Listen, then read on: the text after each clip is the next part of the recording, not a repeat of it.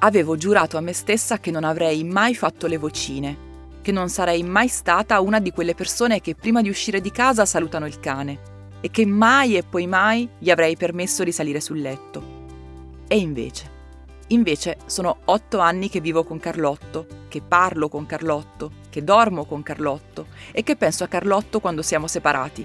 Anzi, quando siamo separati, spesso lo guardo attraverso la telecamera che ho installato a casa, perché questo succede alle persone che hanno un animale domestico. Rincretiniscono. Non tutte, va detto, e non tutte quanto me, lo ammetto, ma insomma, a me questo cane che mi guarda persino adesso mentre registro questo podcast ha cambiato la vita, insegnandomi molto di più di quello che gli ho insegnato io. Spoiler, non gli ho insegnato poi molto, visto che tira il guinzaglio, non sa dare la zampa e sta seduto solo se ho in mano un biscotto. Sono Francesca Milano e questo è Coffee News, un podcast di Cora Media promosso da Allianz.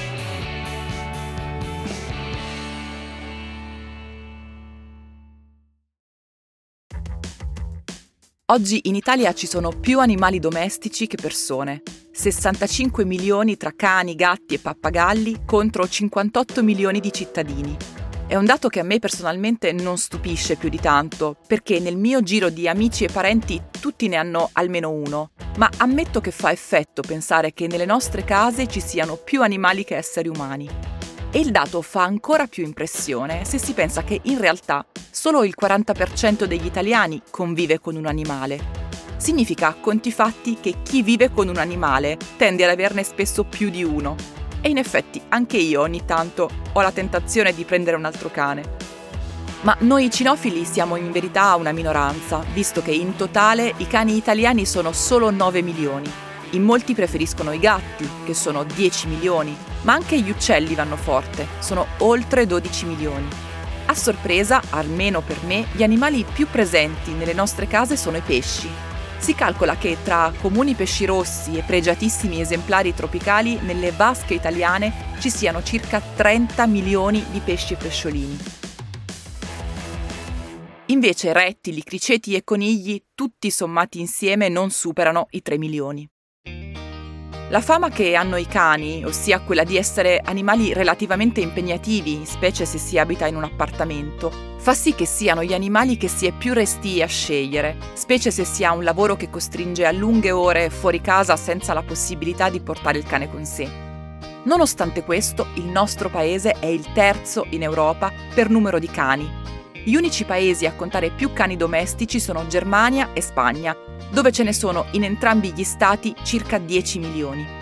Di questa classifica in realtà dovrebbero far parte anche alcuni paesi dell'Europa dell'Est afflitti da un importante fenomeno di randagismo, rispetto al quale però avere dati precisi e affidabili è quasi impossibile. La grande presenza di animali domestici in Italia fa sì che il nostro paese sia anche uno di quelli che spende di più per le cure veterinarie. Questo succede sia perché circa 20 milioni di noi si occupano di un cane o di un gatto o di un altro animale che ha bisogno di cure, sia perché, fatte salve alcune lodevoli eccezioni, l'assistenza veterinaria è praticamente solo privata e quindi è piuttosto costosa. Una recente ricerca dell'associazione Altro Consumo ha stimato che ogni anno per un animale perfettamente sano e che dunque ha bisogno solo di visite di controllo e di vaccinazioni, le spese possono arrivare a 200 euro.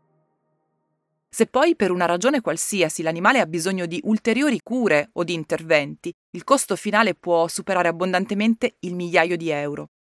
Anche la spesa per pappe e accessori vari, come guinzagli, lettiere, cuscini, tiragraffi, ciotole, non è da poco e oscilla tra i 30 e i 100 euro al mese.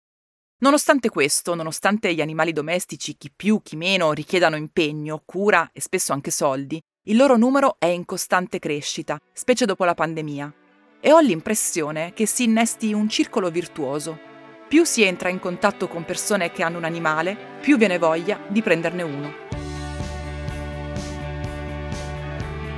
Coffee News è un podcast di Cora News prodotto da Cora Media e promosso da Allianz, condotto da Francesca Milano, Guido Brera, Mario Calabresi, Simone Pieranni e Lorenzo Pregliasco. La cura editoriale è di Francesca Milano in redazione Luciana Grosso e Ilaria Ferraresi. La supervisione del suono e della musica è di Luca Micheli. La post-produzione e il montaggio sono di Luca Possi. La producer è Monica De Benedictis.